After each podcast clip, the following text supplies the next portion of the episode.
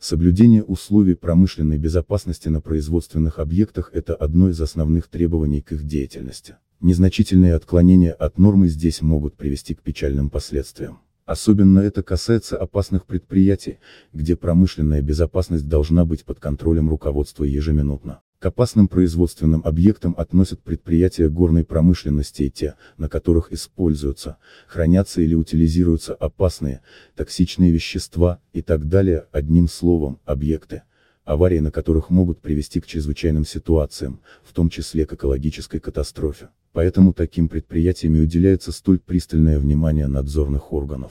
Для предприятий разной степени опасности, от 1 до 4, существует обязательство, прохождения экспертизы промышленной безопасности. Проводить ее могут только квалифицированные специалисты с солидным стажем.